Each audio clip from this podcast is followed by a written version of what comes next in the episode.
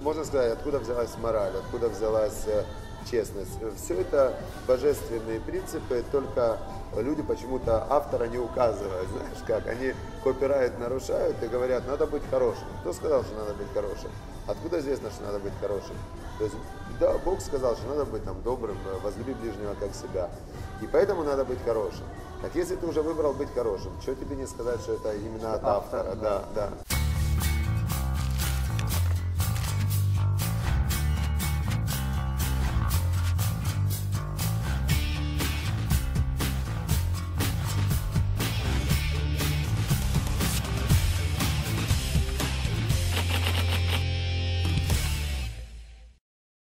Здравствуй, как? Да, Приятно, привет. что пришел, я вытянул тебя прямо в момент тренинга. А, основная передачи, которую мы ведем, а, показать, что есть среди нас, местного населения, братьев славян, есть э, ребята, которые что-то делают. Не только брать истории там, Джека Лоуча, Трампа, Билл Гейтсов, когда есть, здесь что-то можно производить, творить. И больше всего меня интересует, э, наверное, с учетом формата, это две вещи. Э, старт, когда все началось и почему произошло. И второй момент это э, какие ошибки, наверное, э, вот все говорят о том, что делать, а вот чего сто процентов не стоит делать, может быть, за опыт появилось. Ицхак Пинтасевич, эксперт в системном развитии личности и бизнеса, автор бестселлера «Действуй», 10 заповедей успеха и еще 7 книг. Ицхака называют тренер успеха номер один на русскоязычном пространстве по качеству обучения и по количеству успешных выпускников.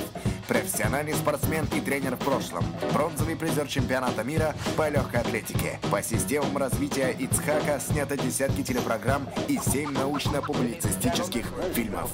Все-таки именно с историей. Я знаю, что 26 лет ты владел бизнесом. Да, а, да. И вот ну, перешел к тренерству. Вот скажи, давай, как- почему и начался бизнес? Сколько он начался? Бизнес у меня начался с э, 12 лет. С 12 лет. Я в 12 лет уже ездил на закупки к польским рабочим э, значков и жвачек. Они работали под Харьковом. И продавал их потом, э, продавал их э, дороже, чем покупал. И почему хотел заработать деньги? Э, не знаю, я прочитал в детстве несколько книг. э, «Финансист, Титан и Стоик», э, «Золотой теленок» и «12 стульев». И идея денег, она меня достаточно увлекла. Деньги, успех, ну, то есть красивая жизнь. Это было, ну, вот я, мне это нравилось, я хотел. И я понял, что путь к этому лежит через зарабатывание денег. И у тебя не было никаких барьеров, страхов, 12 лет попробовать, и ты тогда как ребенком все шло легко. Я был спортсмен, и спорт приучает бороться, бороться за победу. То есть именно спорт, он э, как раз уби- убирает страх э, борьбы. Я не боялся бороться э, и не боялся хотеть быть чемпионом. Это, у меня, это во мне воспитал спорт. А Потом вот ты, какой первый такой, назовем это, а, более-менее предпринимательской деятельности, какой первый бизнес был? Потом я тренировался, был спортсменом. В общем, это было сразу после того, как я ушел из спорта из-за травм. Я, а, у меня параллельно началось, а, вот я сейчас не помню, что было первое. Ну вот, более ярко было агентство по трудоустройству. А, Значит, я увидел в то время, многие искали себя, многие искали работу. Это было начало 90-х годов, перестройка. И я понял, что есть большой спрос на поиск работы. Даже не было такого спроса на, как на э, хороших сотрудников, а был спрос у людей найти хорошую работу. И я как бы понял, что этот спрос легко удовлетворить. Э, Мы открыли тогда, я, у меня был товарищ, тоже бывший спортсмен, мы открыли в э, инфизе, сняли, сняли место себе и открыли регистрацию, пункт регистрации э, банк данных незанятой рабочей силы, где мы их регистрировали и предоставляли бесплатно эту базу данных работодателя. Значит, мы брали всего лишь доллар за регистрацию, и там в день приходило около 100 человек, регистрировались. Мы э, их э, агитировали и вносили информацию в компьютер. Любой работодатель мог воспользоваться этой базой данных, и, в общем-то, мы на этом зарабатывали. Интересно. А что стало причиной э, в дальнейшем вот, конкретного смены деятельности? Дальше я занимался, искал себя в разных бизнесах, э, занимался разными видами торговли, схемы. Э, Ну, то есть уехал в Москву, А потом, э, потом был дефолт. Был дефолт, я перед дефолтом 98 -го года, да. И перед дефолтом мы в валюте, я уже, у меня были всегда какие-то партнеры. Я, мы закупили разные товары за доллары, выставляли их продавать за рубли, в общем, потеряли все деньги. Ну и в этот момент у меня начался, ну, тогда было очень какие-то большие проценты. В общем, была очень тяжелая финансовая бизнес-ситуация. И я, как, э, как это бывает, когда у человека не получается, я разочаровался в бизнесе, в себе, сказал, что это все не мое, это все опасно, плохо, неправильно. Ну, у меня не получилось, значит, я увидел, что это, наверное, это не мое. Так подумал я и обратился к Богу. Бог э, как бы мне открылся, можно так сказать. То есть я установил личный контакт с Богом. И я понял, что вот оно настоящее счастье. Надо служить Богу, надо заниматься духовным ростом, надо развиваться.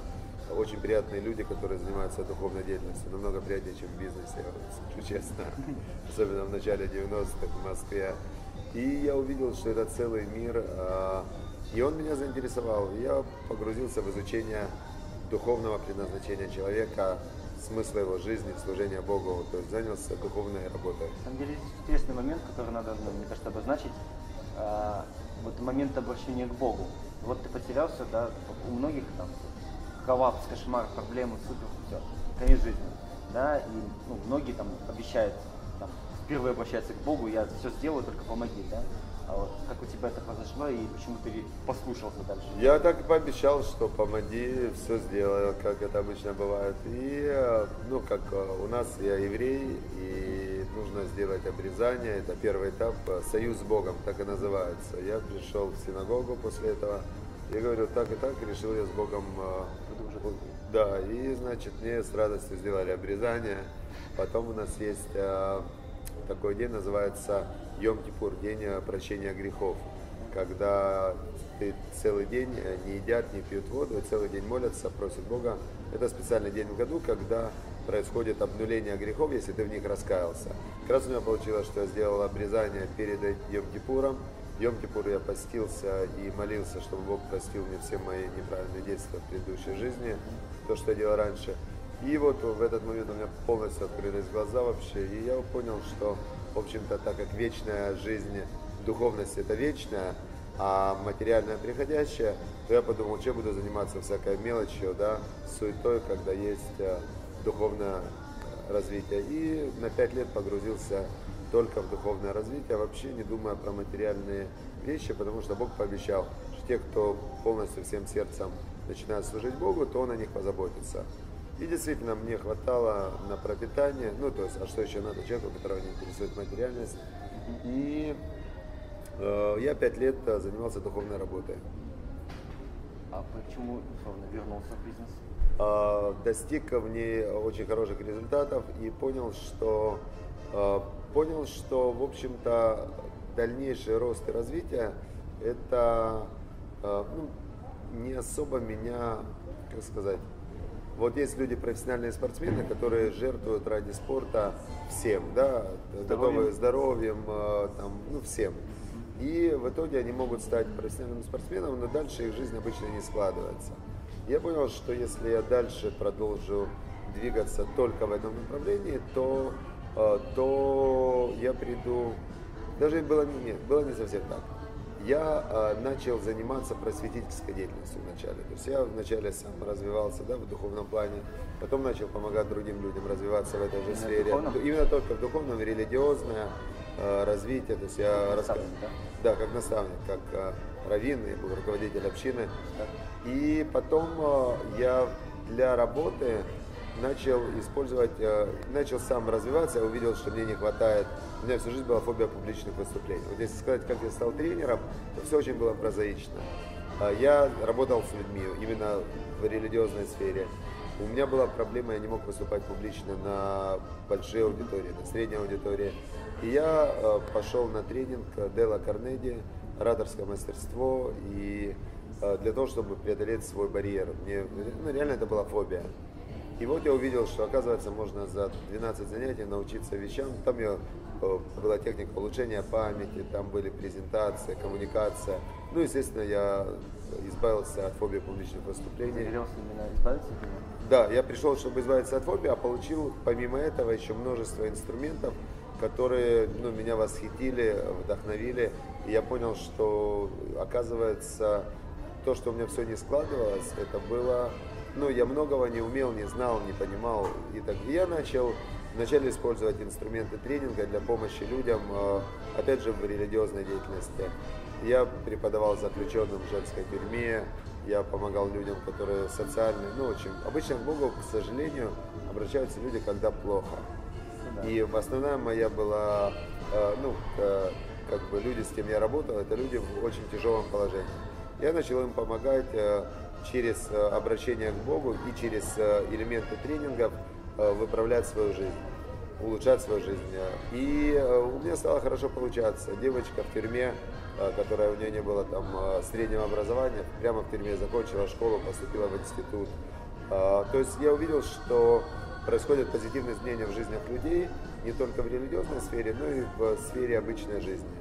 Потом я начал помогать э, там, студенческим разным организациям, социальным другим работникам. То есть у меня получилось, что я проходил тренинги, брал из них какие-то инструменты и направлял их на социальную и религиозную деятельность. Потом в один из моих э, приездов я начал, ну, в этой сфере я стал в религиозной среде один из лучших лекторов, э, популяризаторов э, религии.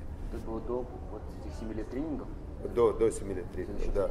Это было все, вот я закончил бизнес, начал, 5 лет была только религия и только личное развитие, а потом помощь людям.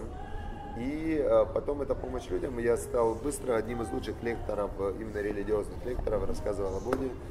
И потом я приехал в один из выездов, это было в Киеве, и встретил своих старых знакомых, которые за это время стали владельцами крупных бизнесов. И они, узнав, э, чем я занимаюсь, они сказали, что слушай, а давай попробуй, вот э, проведи у нас в компании для, ну такой тренинг, вот то, что ты делаешь для людей. Я согласился, провел тренинг. Они э, заплатили мне полторы тысячи долларов за день работы. А я могу сказать, что у меня была зарплата за месяц работы, на то время полторы тысячи долларов. И тут я увидел, что вот день работы принес мне полторы тысячи долларов. А, весь религиозный мир живет очень сложно. Очень э, сложно. Те люди, которые начинают религия зарабатывать, они на самом деле не религиозные люди. И настоящие, а мне повезло, что я общался по-настоящему с духовными людьми, они живут большой бедности. Реально они все отдают людям. И в этот момент, когда я увидел, что я могу зарабатывать э, ну, честным трудом, Э, достаточно большие деньги. Я подумал, что а какую-то часть времени буду посвящать дальше духовной работе. Причем э, прекрасно, что я вообще не буду брать за нее деньги, а буду это делать вообще бесплатно, да, духовную работу. А зарабатывать буду каким-то, ну, своим физическим трудом. Это давало мне больше, ну, как бы, ну, еще большую радость, что я вот служу Всевышнему и не беру за это деньги. Вообще никак. А потом а, все больше и больше у меня очень хорошо получалось, и дальше мое развитие шло, ну, как бы я увидел, что это мой путь, да, что просто проводя людям тренинги и говоря о Боге, я, а, я делаю больше, чем если я говорю все время о Боге, потому что все время о Боге люди не хотят слушать. Это да. А когда я провожу тренинги, люди получают много результатов в обычной жизни, плюс они узнают о Боге, то как бы в общем, если брать в общем и целом, для Бога получается эффект больше. Больше людей, если взять там тысяча человек по 10% или 10 человек по 100%, то тысяча человек по 10% дает 100 тысяч, ну, грубо говоря. Да. И тысяча человек по 10 дает 10 тысяч, а 100 человек по 100 дает тысячу. Ну, то есть я понял, что так я могу реализовать две моих основные цели, служить Богу и при этом э, я работаю, зарабатываю, помогаю людям. Ну, то есть мне тот образ жизни, который я получил, это сложилось достаточно стихийно, что я стал тренером. Он, э, ну, более, э, мне больше нравится, скажем так. Хотя я все время подумал о том, что придет время, когда я опять вернусь 100% заниматься божественными делами, без обета. Я это говорю, потому что такие вещи, ну, что это без обета такое у нас есть. Когда ты обещаешь что-то Богу, надо выполнять. Тут я думаю, что это сделаю. Если сделаю, то слава Богу. То есть так вот под, обобщить, то по большому счету ты вернулся в бизнес а, не просто я, ой, пойду чем-то заработать деньги, ты через свое предназначение, возможно, через Да. а, то, что ты умеешь и так и так делаешь, готов был. Люди сказали, ты делаешь это хорошо, давай Да. заплатить. То есть не так, то есть не было цели зарабатывать. Заработать не было. не было. А У меня была цель а, помогать людям, и потом тот результат, который я им даю, я беру за него денег, и я беру всегда меньше, чем тот результат. То есть мне очень важно стопроцентная удовлетворенность э, покупателей моих услуг, и я использую, э, ну, такая есть, это делал Йов тоже, опять же, эти многие знания, которыми я располагаю, они из э, Торы, из моего религиозного именно пятилетнего этого периода. Был такой праведник Йов, и он все время давал больше людям, когда он там что-то продавал, он э, давал с горкой, а когда он что-то покупал, он не брал сдачи, чуть-чуть он оставлял. И э, я стараюсь всегда, чтобы мой покупатель, мой клиент получил больше, чем заплатил, и радовался. И поэтому э, я не использую рекламу. Вот все годы, когда я работаю как тренер, я было несколько недель, я давал на одном из сайтов рекламу баннера. Сейчас я, э, то есть, ну, можно сказать, 99% моих клиентов это рекомендации. То есть люди довольные, они рассказывают, что получили результат, приходят следующие. Я себя чувствую спокойно и честно перед всеми покупателями. Я даю больше, чем беру у них денег. Давай тогда подытожим это все конкретно советами, что не стоит делать. Так как у тебя есть горький опыт в бизнесе. Да. И есть вот чего бы ты сказал бы, ребята, не делайте. А, Я, я вот э, над этим вопросом задумался. Ну, есть очень простые вещи. Нельзя, а, нельзя нажить счастье за счет несчастья других. Нельзя обманывать, нельзя там, ну, простые понятные вещи. Но они простые и понятные, но в бизнесе, когда на горизонте маячит э, сумма прибыли, очень легко забыть о, даже о простой осторожности. Кстати, интересно, что вот э, аферисты, они этим всегда пользуются. Например, МММ, когда было, да, вот во вроде, то есть их принцип очень простой. Существует э, некая сумма э, вот, э, процентов, которую человек, когда ее видит, он теряет разум. И они, увеличивая эту сумму процентов, они даже с нормальных, адекватных людей, они лишали разума. Да? Типа, Хочу там 40% в месяц, э, кто-то побежал. 50, 60, 70, 80, на 100 бегут все. То есть, э, так вот, значит, я советую не гнаться за быстрой, легкой наживой, она всегда, она чаще всего, она потом оборачивается большими проблемами. Стройте системный, стабильный бизнес, основанный на своем любимом деле, на своем предназначении, на том, что вы по-настоящему любите делать. И э, успех приходит как следствие, финансовый успех приходит как следствие того, что ваш продукт востребован. Поэтому создайте востребованный продукт, э, создайте систему донесения продукта до большого количества людей, кому он нужен, и с радостью, честно, по- получайте от них деньги в виде вознаграждения, честного обмена. Что вин-вин. Я верю в вин-вин в бизнесе, в жизни и во всем. Должно быть вин-вин. Нельзя выиграть за счет другого, даже если ты на этом этапе выиграешь, потом этот другой как-то отомстит. Или, ну, в общем, нельзя выигрывать за счет несчастных других. Последнее, что хотел спросить, потому что то, что я считаю, ну, э, искренне, да, между нами, э, я многих тренеров общался, и тоже Андрей Воробьев, мы многими пересекался в жизни, но э, ты первый, кого я встретил, который так вот о Боге важно говорить. Потому что для меня, вот я совсем недавно только тоже к этому очень сильно пришел, что это немаловажная часть. Особенно мне твоя фраза понравилась, которая меня сбила, взять Бога в партнера, мне просто именно такая концепция, то, что ты Да. как- оно классно звучало. А, вот, можешь как бы в двух словах донести до наших зрителей, почему это важно, именно Бог в бизнесе? А, Смотри, а, я верю, ну, я верю, что Бог управляет миром. И поэтому, а, ну как, например, я никому не советую идти а, против власти, против президента Украины. Какой бы он ни был, его выбрал народ. Есть административный кодекс, есть уголовный кодекс, и эти кодексы надо чтить, потому что ты можешь их нарушать, налоги можно не платить какое-то время. Вроде бы ты деньги сэконом... ну как бы денег стало больше, а в итоге накроют так, что ну, нет смысла. То же самое в отношениях с Богом. Если человек верит, что есть Бог, который высшая сила на земле, который управляет всем, как можно идти против него? Это, это ну просто... глупо, да? Это даже, да. Теперь, а, а если человек э, не верит в Бога, да, то даже в этом случае, э, что значит не верит в Бога? Он верит, что там... Что другое. Да, так это то же самое, что не верить в уголовный кодекс, не верить в административный кодекс. В него можно не верить, но, но расплата приходит. Ну, атеисты скажут, что нет доказательств, а вот... Пускай, пускай рискуют. Я считаю, что они очень сильно рискуют в этом случае. И даже им я бы посоветовал не воровать, потому что даже если они не верят, что Бог сказал не воруй, то это сказал еще уголовный кодекс и тот человек, у которого украли. И каждый раз, когда у кого-то воруешь, что он, он будет стараться собрать свое. То есть это опасный путь. Да, это опасный путь. Путь вот э, там, э, можно сказать, откуда взялась мораль, откуда взялась э, честность. Все это божественные принципы, только люди почему-то автора не указывают, знаешь как, они копирайт нарушают и говорят, надо быть хорошим. Кто сказал, что надо быть хорошим? Откуда известно, что надо быть хорошим? То есть, да, Бог сказал, что надо быть там добрым, возлюби ближнего как себя. И поэтому надо быть хорошим. Так если ты уже выбрал быть хорошим, что тебе не сказать, что это именно от автора? Автор, да, да.